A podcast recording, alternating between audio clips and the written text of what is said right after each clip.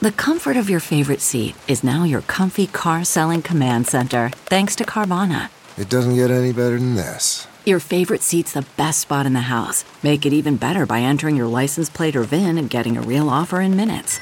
There really is no place like home. And speaking of home, Carvana will pick up your car from yours after you finalize your offer. Visit Carvana.com or download the app and sell your car from your comfy place. Ladies and gentlemen, welcome to the Great America Podcast with Lou Dobbs, always in the fight for truth, justice, and yes, our American way of life. And now, here he is, the Peabody Award winning voice of truth, the great Lou Dobbs. Hello, everybody, and welcome to the Great America Show. We're delighted you could join us today for what is shaping up to be an incredible day of developments. Developments that I confess has me more than just a little startled by a number of Republican House members.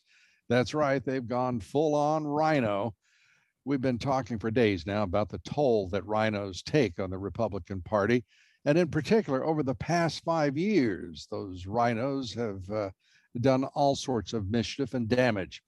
Well, just wait until we tell you what's going on now with six of them, count them, six House Republicans who are lining up with a Biden open borders policy, lining up with the radical Dems and Biden and Speaker Pelosi's plans to spend just tons of your money on that open borders policy, bringing in illegal immigrants and transporting them to the well the city of choice in the dead of night uh, settling them in at great expense. And after that we have no idea what is happening speaking of the speaker pelosi is claiming sovereign immunity from all those secreted january 6 videos and emails you know that uh, that witch hunt that she has underway uh, Judicial Watch has sued the Capitol Police to get a, access to that material.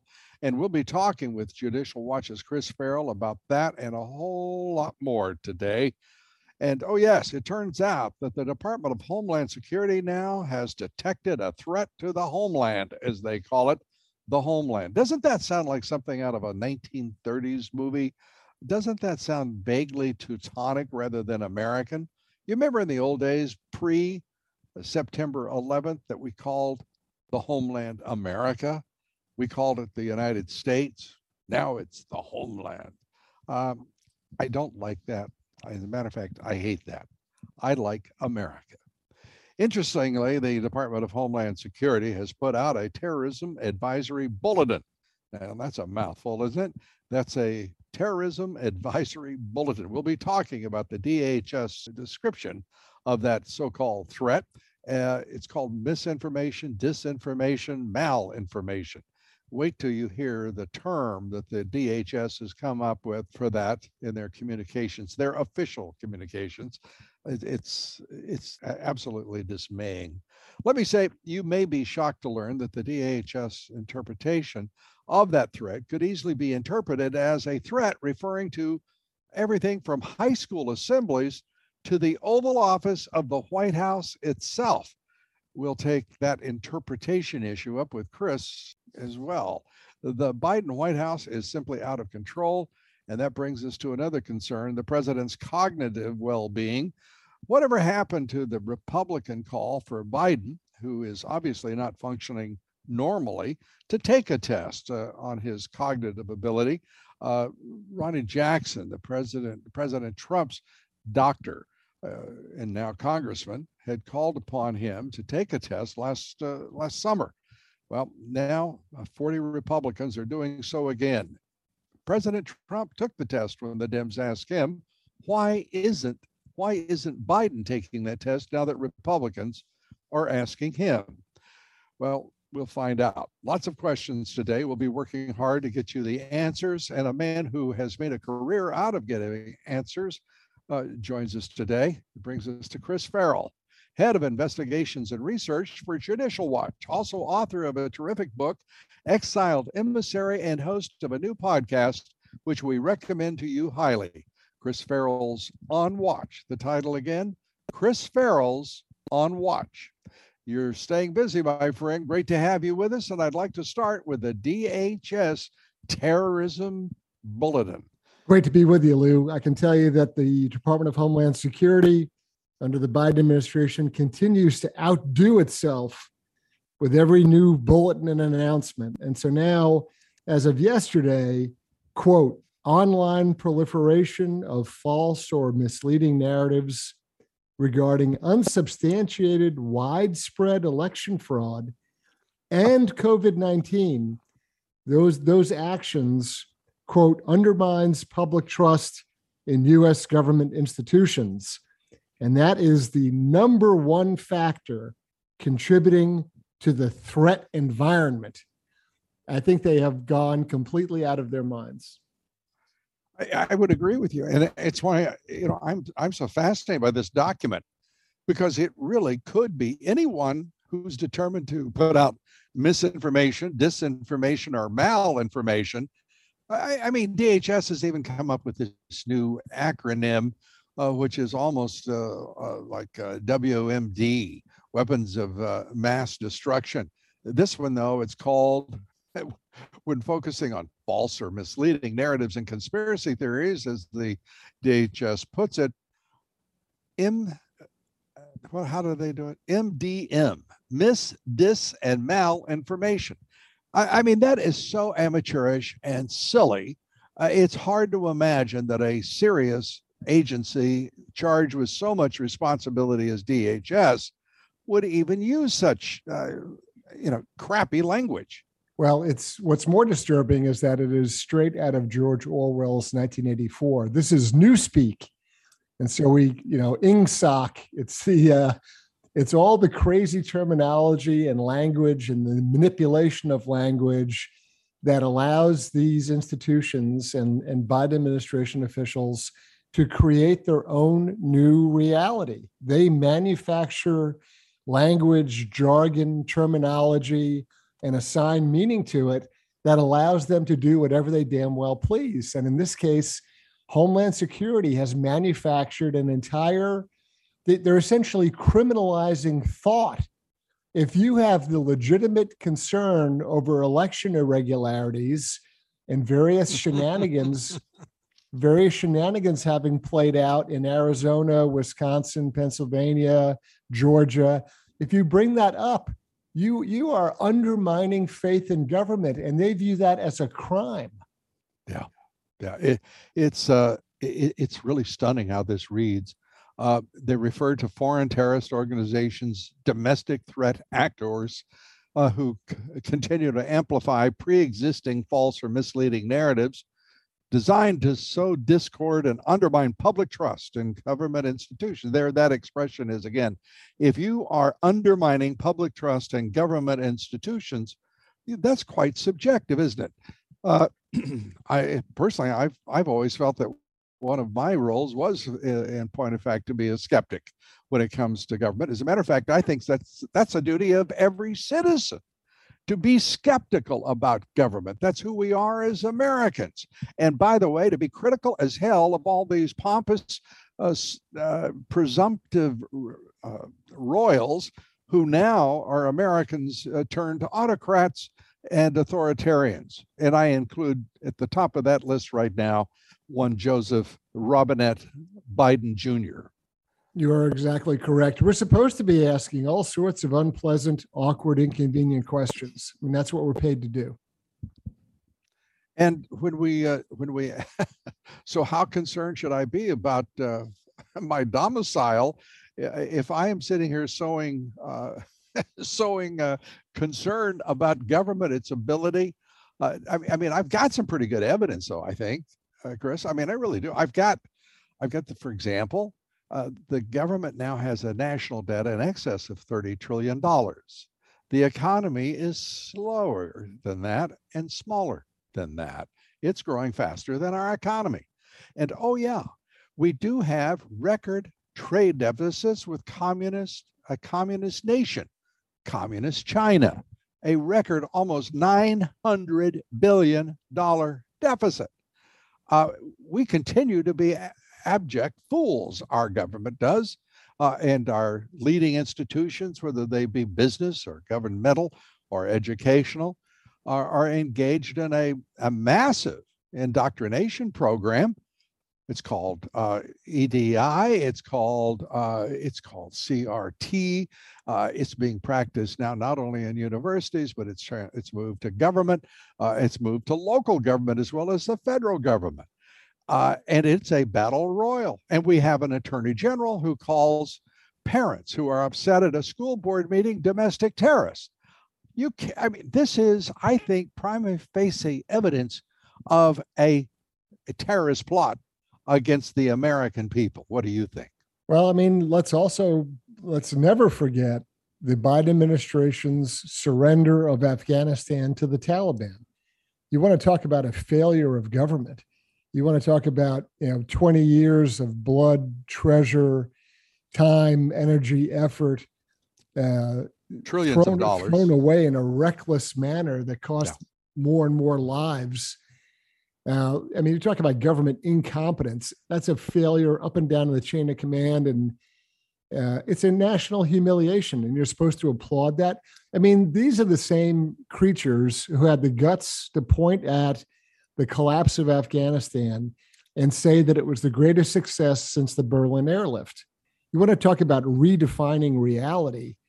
Uh, and but they have the guts to stand in front of a podium and say how fabulous it is when it was a national humiliation on a scale since I don't know when, since I guess the fall of Saigon. But um, and and what and what were the consequences? Who lost their job? Who was who was court-martialed? Who was called on the carpet? Nobody. Yeah, I tell you, you know who was one Marine Corps lieutenant colonel who had the guts to criticize yep. the whole thing and ask for accountability. He was the sacrificial lamb, a guy named Stu Scheller. Everybody else got a pass and walked away and congratulated themselves. Yeah. Scheller, uh, we've talked with him on this uh, on this podcast. We, he's a, a outstanding fellow. Uh, he is still, I really believe, uh, in disbelief that his his country, his government could treat him uh, as they did. But he was he is also a man of immense courage because he's not only fought against the enemies of this country, he's had to fight the, the general staff of the U.S. military, uh, particularly the the Marine Corps and the Army, and the way they responded is disgusting. And, and I personally will never, and I don't believe the uh, most of the audience of this uh, of this podcast will ever forget uh, how they treated him, uh, one of their own, uh, because he questioned the lack of accountability in our military.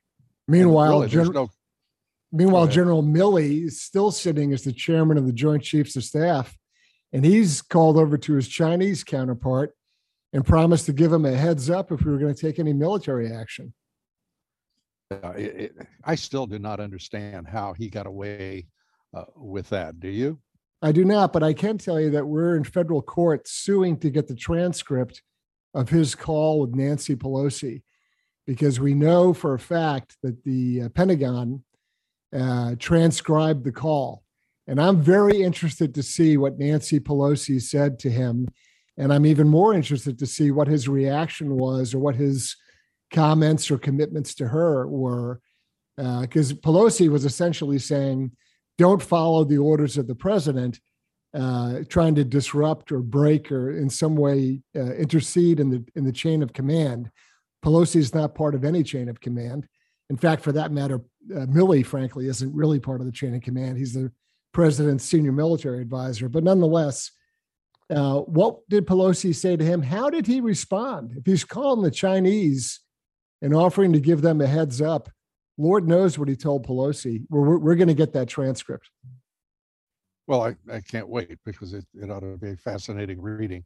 Uh, I, I want to turn to a host of issues that that well uh, inter, you know, intersect with the interest and focus uh, of Judicial Watch, which does, uh, as everyone I think uh, understands, a terrific job uh, looking looking out for us mere citizens against the immense power and sometimes misconduct of uh, the U.S. Uh, federal government. Uh, this, and, and, one of the places that it, it's most obvious is at the border with Mexico, wide open, millions of illegal immigrants coming across that border, being flown in the dead of night, many of them uh, to communities where they're going to be settled by the federal government at federal expense.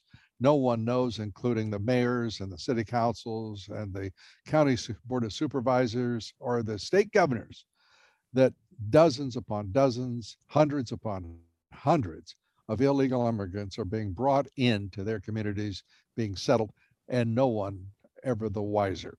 Your your reaction to how this has become a uh, a, a bigger and bigger rising problem.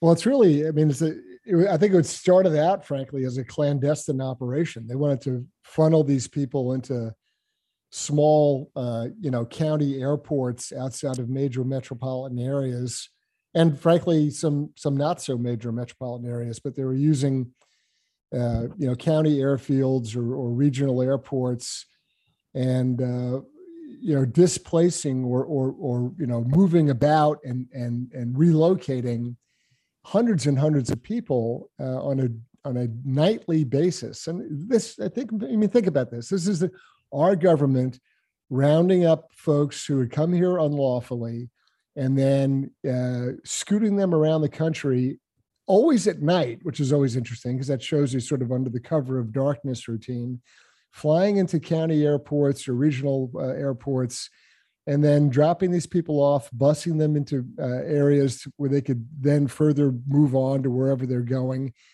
And uh, increasingly, uh, the, the initial explanation was, oh, we're just trying to reunite families. And that's a load of garbage because there's now substantial video from all over the country, different county airports. a lot of this video, frankly, is shot from the body cams of various county sheriffs and law enforcement showing essentially, uh, you know, military age males, right? Folks between, you know, 15 and 50, right. let's say, uh, coming off these planes. And th- this is, uh, you want to talk about a, you know, something that's epidemic. This is going on all over the country. And there's little, little or no accountability. We have no idea who these people are and uh, and frankly, they're getting away with it. You know, everyone throws their hands up and goes, "Oh my goodness, uh, but do you see any real action, any real leadership on the Republican side of the of the operation, saying, "Hey, oh. listen, we got to do something about this"? They're all oh, silent. Yeah. They're all silent. The Republican Party has been dynamic uh, since John Boehner and then Paul Ryan uh, and and Kevin McCarthy. I, I mean, these are dynamic, uh, strong conservatives leading with vision and, and power and uh, and, and, great character. These are, mean, these are all guys, every name that you just came up with, each one of them has never missed an opportunity to miss an opportunity in their lives. Yeah. And uh, by the way, they don't miss many funding opportunities either from big business, big money, uh, big donors, and yeah, of course, then, Wall Street. Then, then they know how to cash in. They suddenly yep. they, their, their IQ increases 30% when it comes to that.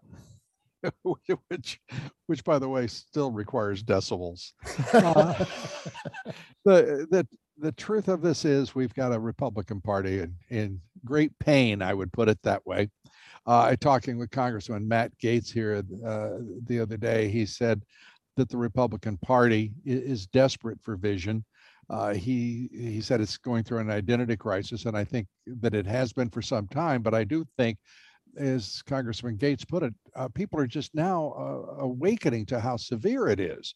Uh, when you have rhinos that have done what uh, Mitch McConnell has done to the Senate, to President Trump when he was in office, uh, and now uh, as he is spewing bile at, at the at the Republican National Committee because they had they had the temerity to censure uh, Liz Cheney uh, and Kinzinger, uh, it's, you know when I think they should have been thrown the hell out of the party. Uh, it, it's really quite something to watch. Yeah, I mean, I don't know why not throw them out. Why not, you know, pull their Republican, uh, you know, meal ticket or dessert card or whatever they call it. Uh, why not just bounce them out? Wait, what is the point of pretending that either of them have anything to do with? Uh, the goals and objectives of that particular party. Um, I, I, I, guess unless it makes them martyrs, they're, they're, martyrs to the cause somehow if they do that. I, I don't understand it. Yeah, I and it, by the way, it's inexplicable except in terms of money. Uh, they are important to some of the moneyed interests, particularly the Chamber of Commerce, the Business Roundtable, who are lackeys uh, for Wall Street banks, uh, for commercial banks, uh, the, the, big ones especially, uh, and and U.S. Uh, multinationals. so those those two are lackeys for them, and therefore they get preferred treatment if you want to get money at all. Of course, McCarthy says they don't want any money from the Chamber of Commerce, while I'll make you a, a bet of a dollar to a donut hole uh, that uh, he will be using some of that money in one form or another, directly or indirectly, uh, and copious uh, amounts of it. Well, uh, McCarthy, I mean, the, McCarthy owes his position to being a fundraiser. I mean, that that purportedly is his greatest. Uh, yep, that's true. That's ability, and he got the job because he's able to, you know, have cash show up a friend of a friend sent an email invitation to a Liz uh, Cheney uh, fundraiser, and the the, the all star lineup of folks who are, uh, you know, involved in that were sort of the the George W. Bush Romney club of, uh, mm-hmm. you know, all sort of Bush administration used to be former this, former that kind of folks. So that's, I mean, they're, they're all in line. That, that, that is the, those are the Cheney supporters. Um, it, I mean, it, it really, it, it, almost, it almost defines itself. It's everything from from the the people that were perfectly fine coming in second place perpetually. Those are the folks that are supporting this. Right. Well, there there are also now it turns out there are six, count them six, uh, GOPers who are lined up in the House with Maria Salazar, uh, Congress uh, Demo- uh, Republican Congresswoman uh, from Florida. She wants amnesty for illegal immigrants. What a novel idea! And so she has lined up uh, uh, Dan Newhouse from Washington, John Curtis, Utah, Pete Sessions, Texas, Jennifer Gonzalez Colon from Puerto Rico, Tom Reed from New York, uh, Peter Meijer uh, from Michigan. These are, by the way, these people are about as left as a Republican can get and still not be embarrassed to carry around a, a an R behind uh, in front of their name. So I, I mean, right here, Kevin McCarthy has not has allowed them to do this. They won't do this unless Kevin McCarthy stamps it. That He's the guy that a month ago, uh, and this I'm quoting Breitbart, uh, said that the uh, that uh, we know first and foremost, uh, our greatest strength is the rule of law, said Kevin McCarthy. So you have to have an immigration system based upon the rule of law. More bull emanating from the minority leader's office as he seems to be campaigning by very careful triangulation about a host of issues that he's been on the wrong side of for years. Yeah, I mean, this is the, the only problem with this sort of dead on arrival uh, proposal is that uh, you know you'll have some Democrats glom onto it and call it bipartisan and then ram it down their throats, right? So yeah. as as stupid as it seems, the problem is uh, that you know a the Pelosi sort of reptilian thinking on this would be, aha, we have six and this is essentially what they want anyway. You know, we've got this absolute meltdown at the border. And the solution yeah. from these this collection of Nobel Prize laureates is that, oh, well, now we need to legalize it. Let's make it even crazier, even better than it yeah. was. Well, crazy brings us to one of the craziest uh, uh, deals I've ever seen in Congress, and that is the January 6th committee uh, Pelosi now is claiming sovereign immunity in federal court to keep secret those January 6 uh, videos and emails, Judicial Watch suing to get them, uh, and saying first it's you know that's not public information the public has no interest and by the way we're also the sovereign i love it when they just say it out loud like that you know the the the speaking part gets pretty dirty when they claim sovereignty uh, eh, that you can tell who they want to be. It's one of the reasons they like, uh, you know, Harry and Meghan so much. They like the idea, even though he's a uh, malcontent uh, rogue uh, piece of royalty. at least he's royalty, and and they can align with their betters. I, I mean, it's just disgusting what uh, what she's doing and what the Democratic Party is doing about the public's right to know. We do still have that right to know, don't we? Don't we, Chris? We do. We do, and it's uh, it the the hypocrisy here is rich, and so Nancy and her buddies have created this kangaroo court, this phony January 6th commission that is uh, looking at what they repeatedly refer to as, you know, this uh, the, the worst thing since Pearl Harbor, all kinds of hyperbolic language about it. But it's interesting. They're so worried and so afraid and so excited about it. And there's such desperate, you know, dangerous insurrectionist activities that they want to create a commission. But at the same time, when we say, look, release all the video, this is probably one of the most videoed places on the earth, right? There's cameras every which way around the Capitol. So instead of just playing patty cake, look, release everything. Just get it out in the public. Um, this is history. You're not going to, you know, undo it or pretend there's something pending or make it public. And they have the incredible arrogance. And of course, the other thing that they're really afraid of is we want all their emails, right? All the stuff where they were provided advance warning and notice, all the coordination back and forth, the conversations with the park police and Metro PD and Homeland Security, the last thing they want is the documentation showing that they had all sorts of advance notice and warning. Um, and then the video itself, if everyone can look at the video, that's terrifying to them because they're going to see video where police open doors, where they basically treat them like they're tourists wandering around the building looking at things.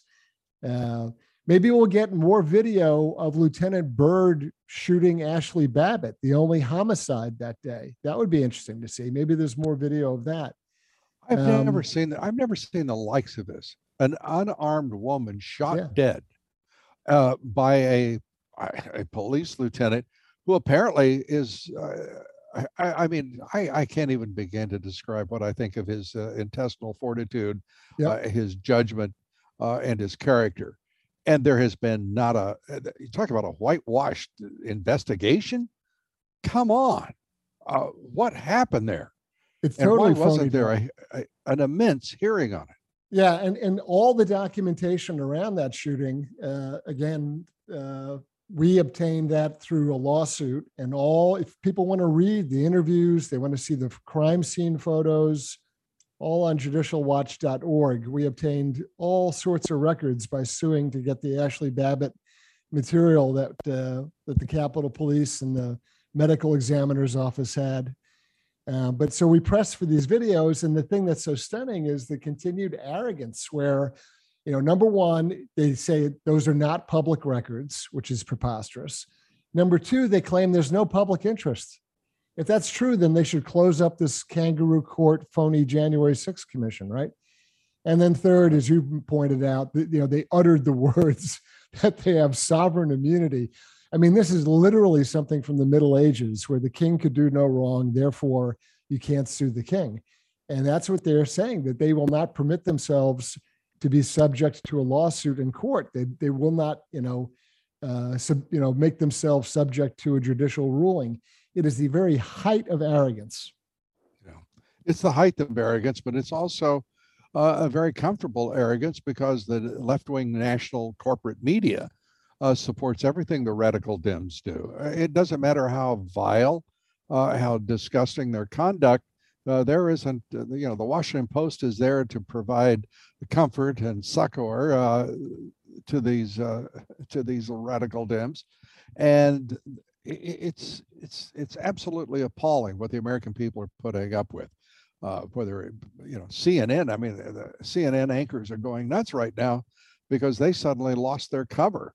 Uh, Jeff Zucker uh, had a direct line into Nancy Pelosi, Schumer, uh, and, and, Biden. He was their uh, bidding boy. Whatever he, you know, they bid, he did. I get and, you, and you got to wonder, you know, certainly the dirty, grimy little, the real story behind Zucker's departure. Um, you, you, can the mind the mind reels at the at the the possibilities for the real story behind his departure because certainly the phony cover story doesn't add up. Well, there is the little matter where he he, he destroyed CNN Uh, I, I mean, they they lost audience. Uh, I think in every consecutive year he was there, it was it just got worse and worse and worse.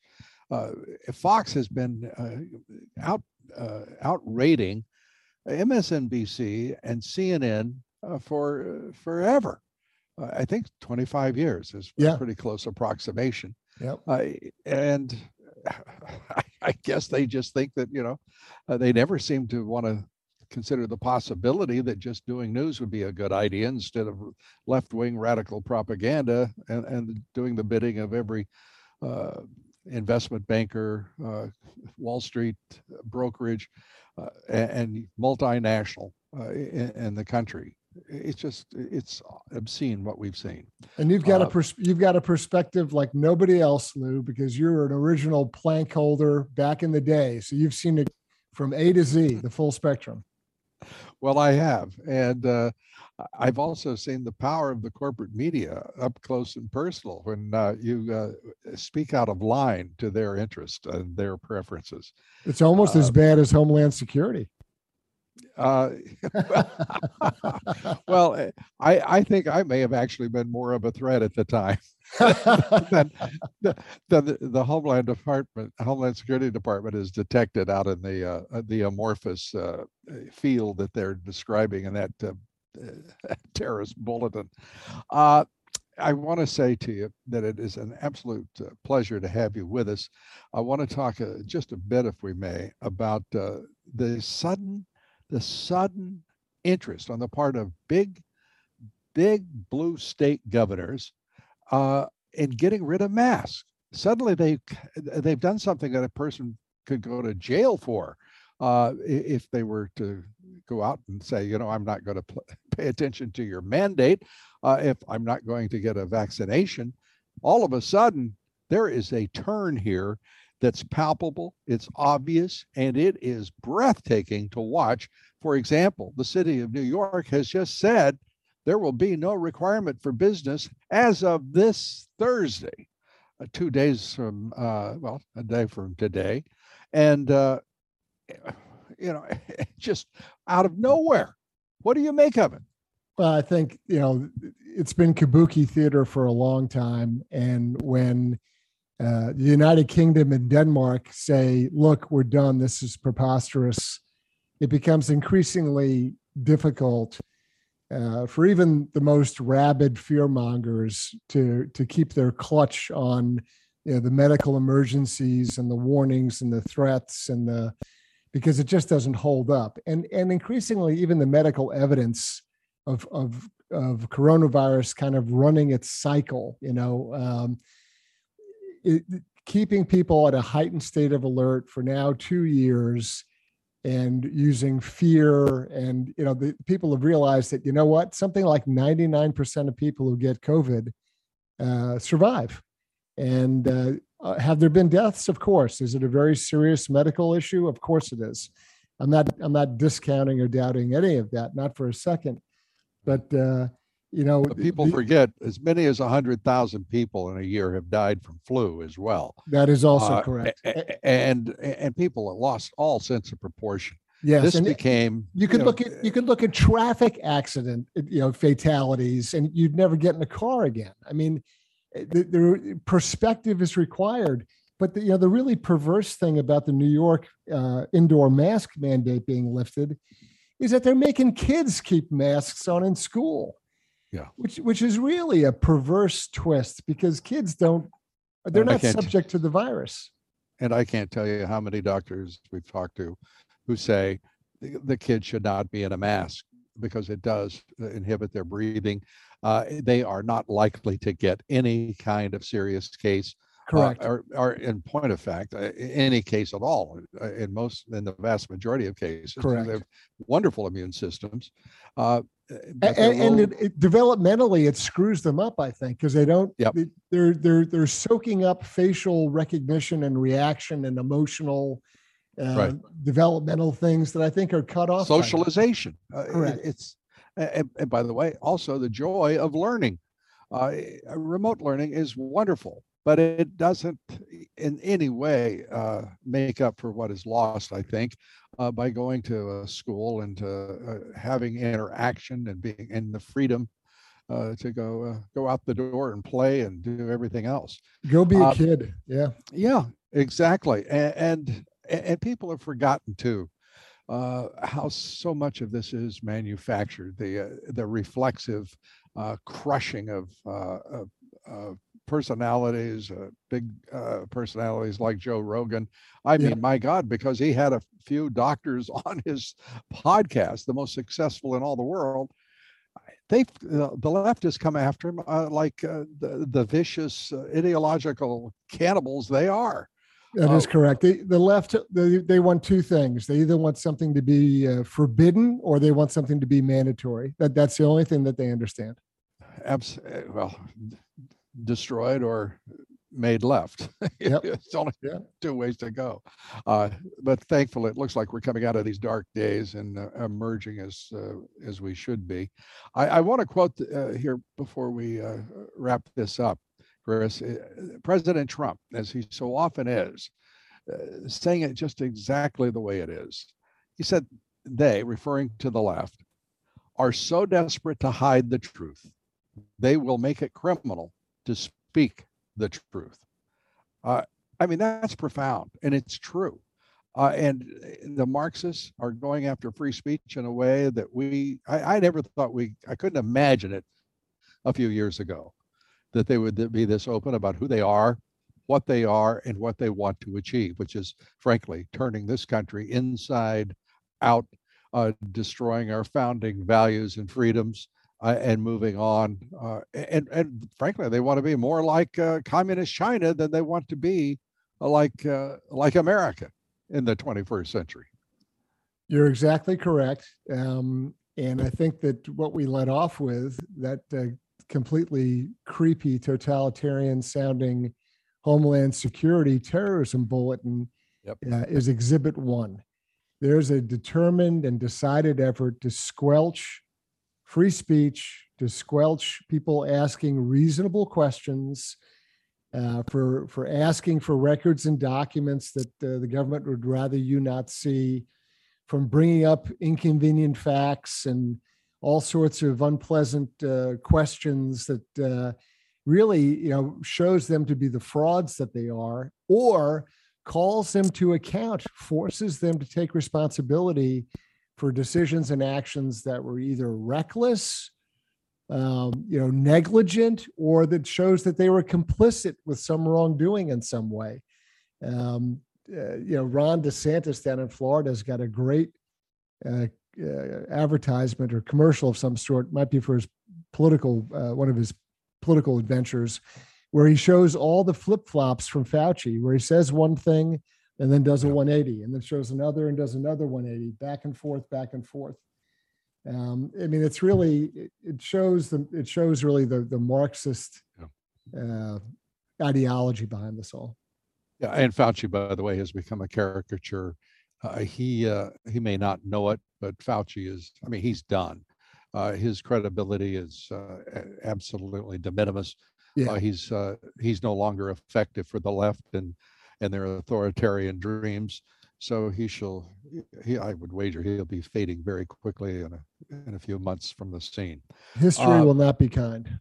Yeah, no, it will not. And, uh, but uh, the country's uh, emerging from this, and from that, I hope will come great things for this country and for uh, all of our fellow citizens. Uh, Chris Farrell, we thank you for everything you do and uh, all that Judicial Watch does. We uh, appreciate your being with us. And uh, thanks again. Lou, my pleasure. Thank you very much. Thank you. And we will continue with the Great America Show in just one moment. Please stay with us.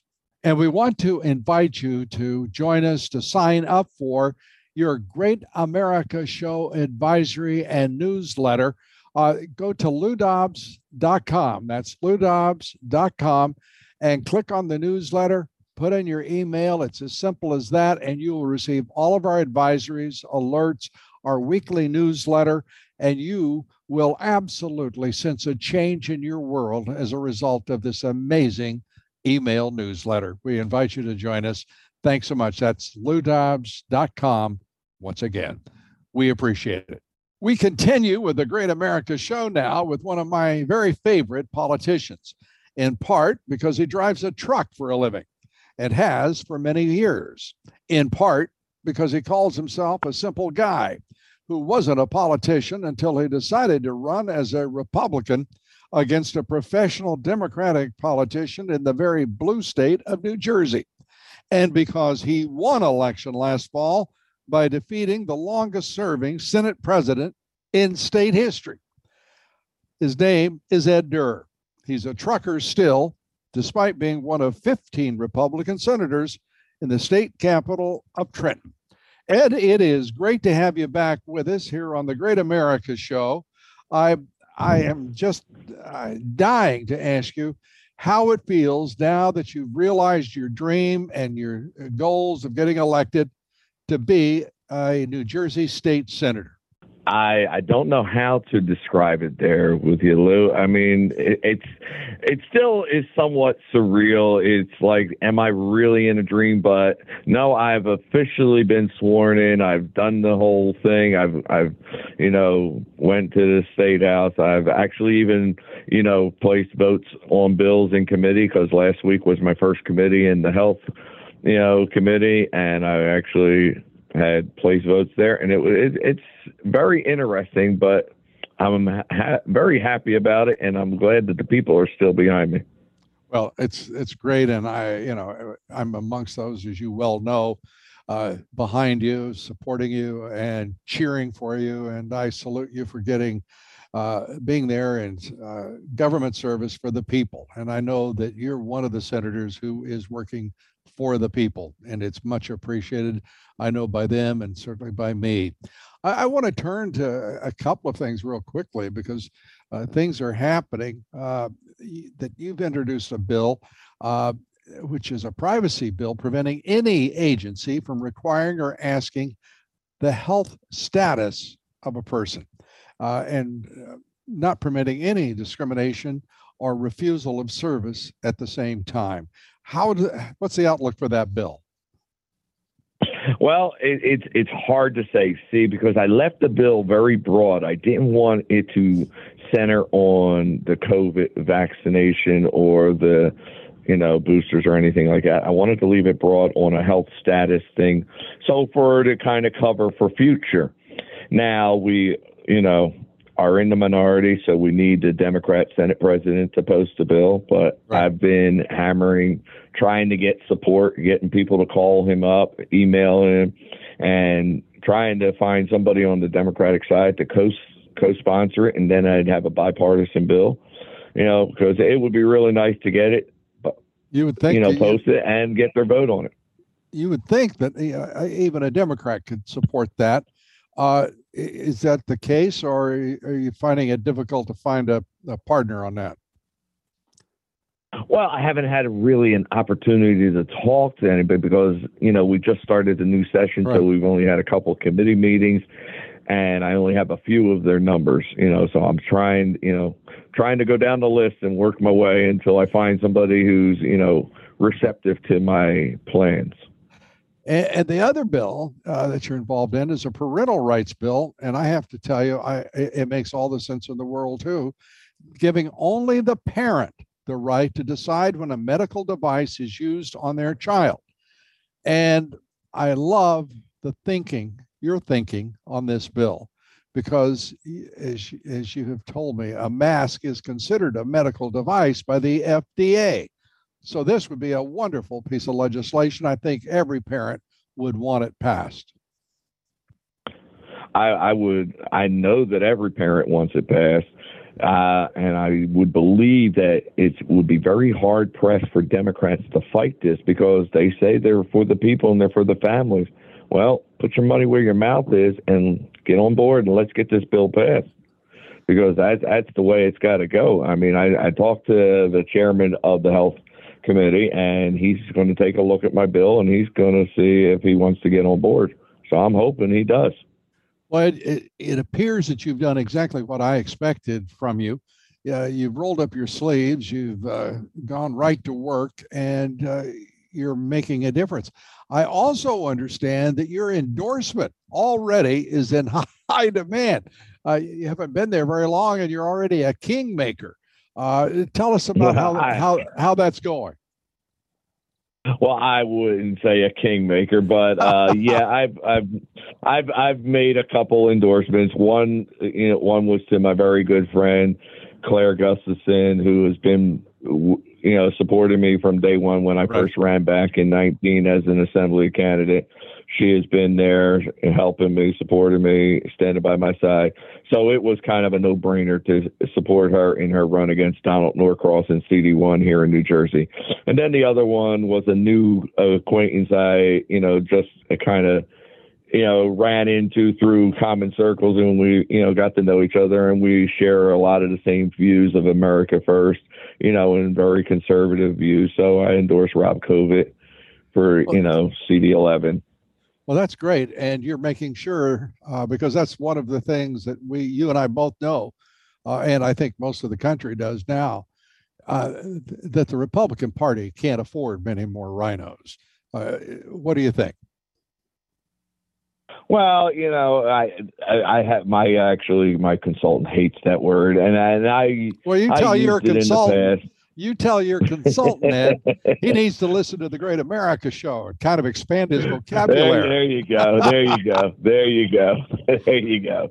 But you know, I I I am definitely trying to be very you know selective. You know, because one, you know, people have endorsed me with by voting me in, and I'm not just going to throw my name away on somebody that I don't feel shares my views and my beliefs, you know, just Good. so they can get in office or what have you. It's it's going to be somebody that I know stands on the same values I stand on.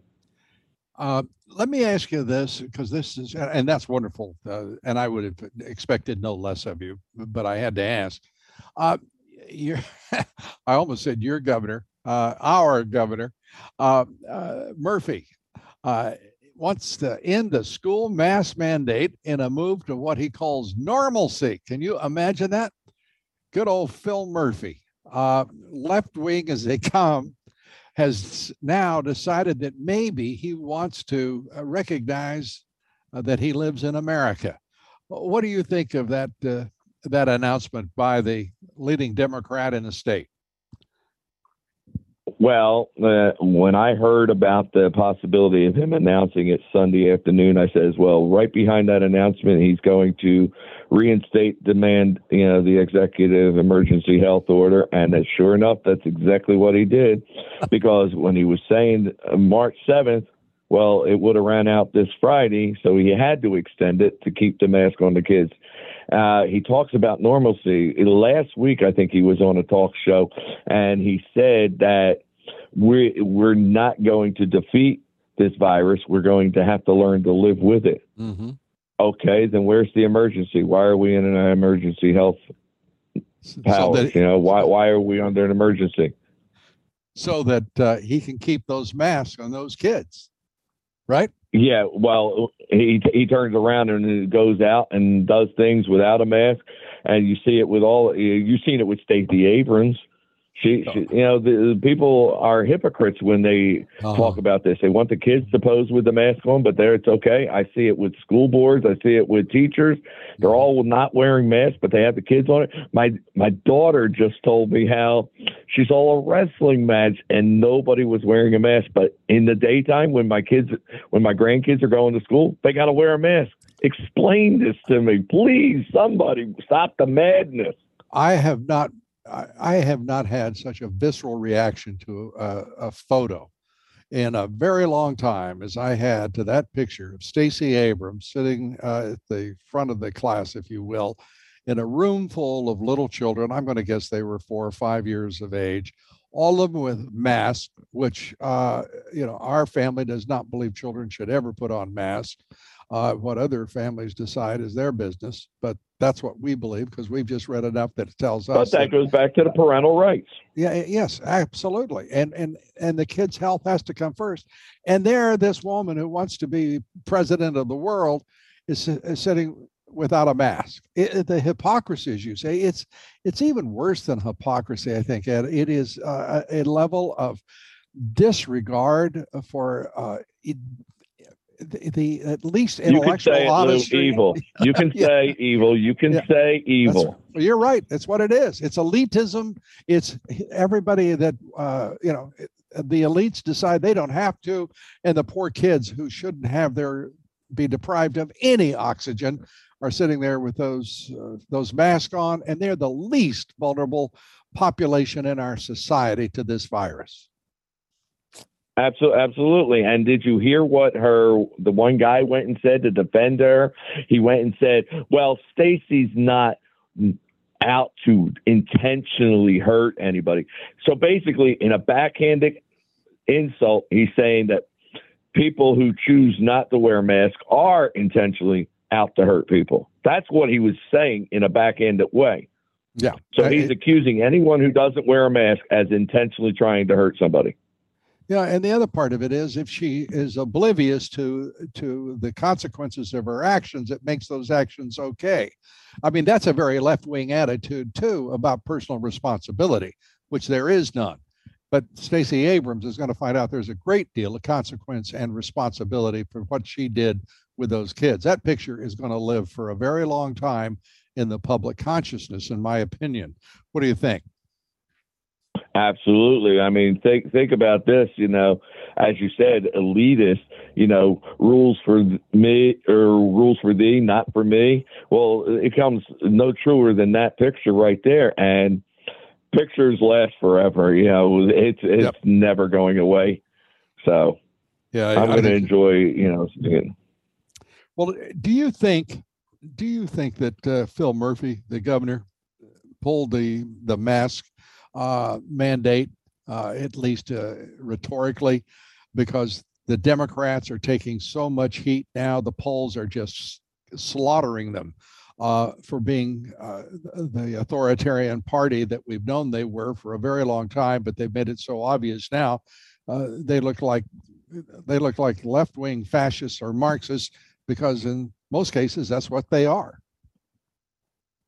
Well, I think what has happened, and some people are trying to say, oh, it's the midterms, it's the midterms. No, what I think happened is Governor Murphy heard or read about a statement made by our Senate President, Nick Scutari, who said that he is going to have to revisit the 2005 uh, legislation act that gives Governor Murphy these emergency health powers.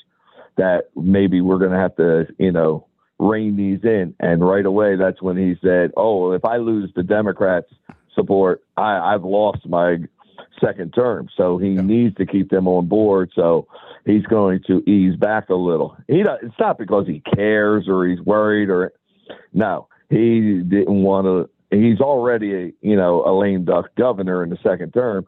He didn't want to lose it this early on. You know, Exactly. we're we're only in the first couple of months.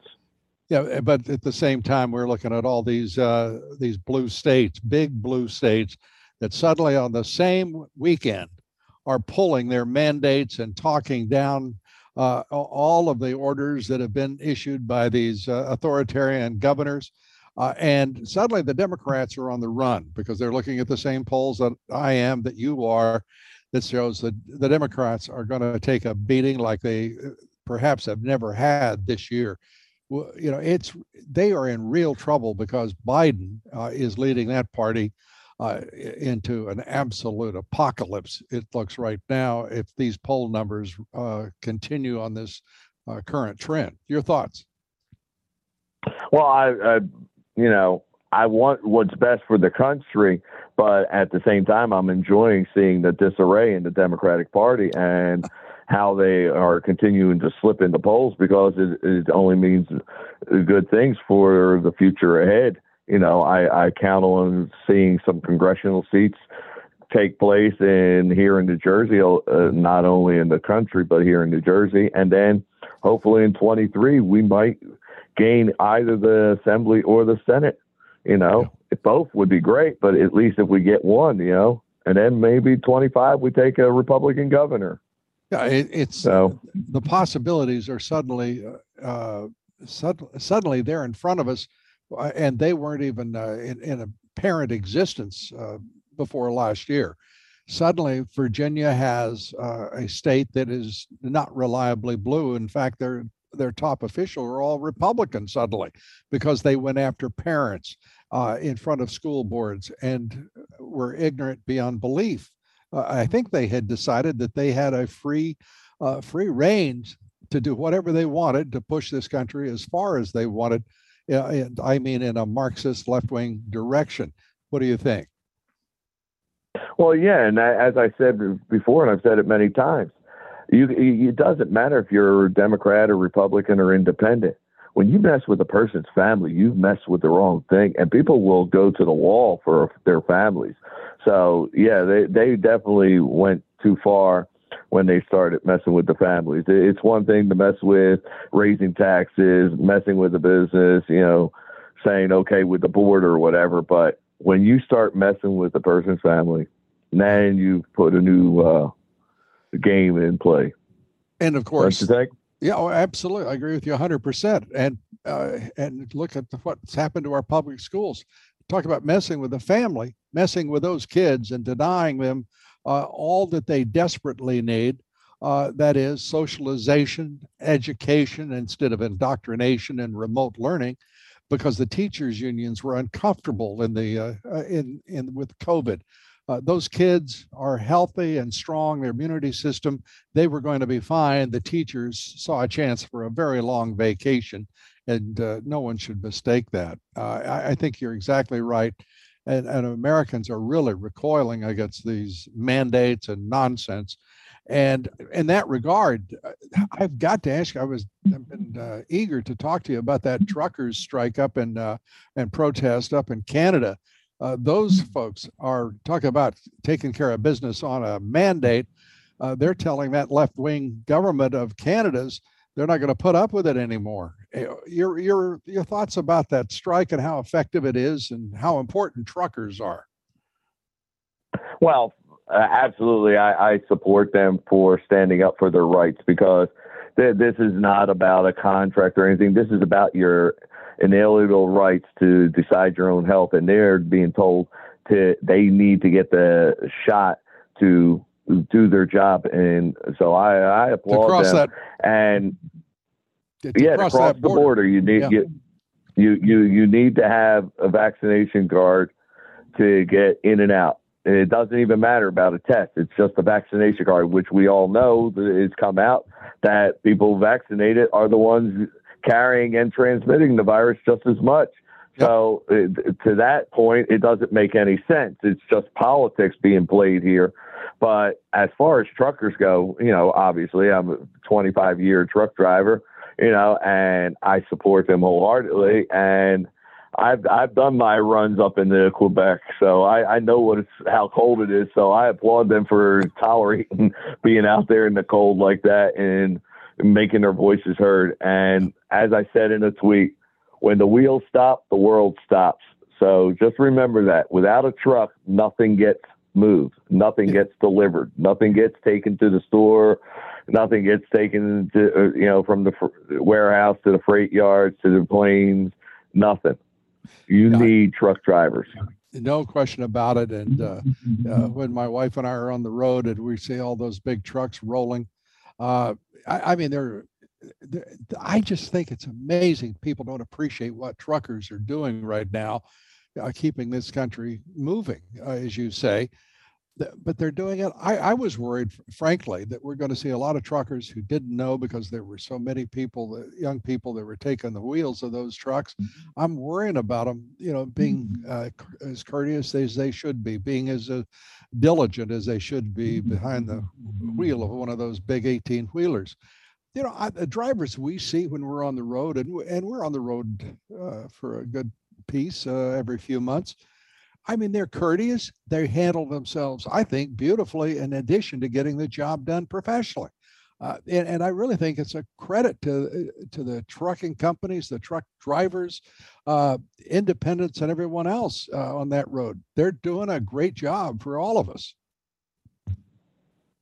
Well, I, you know, I, I agree with you there. The truck drivers, you know, eh, they they literally are professional drivers. You know, you when you're spending eight, ten, twelve hours, you know, in in a truck, you know, running down the road, you know, you you become very skilled at it. I mean, I'm a little worried about how they've opened up the driving pool to the young people, you know, but hopefully they will take their time and pay attention. You know, the the whole thing with the vaccine passport, it, it seems also ridiculous, Lou, because truck drivers have been social distancing long before it became a new fad. I mean, we're in the cab, you know, for hours on exactly. end, weeks on end.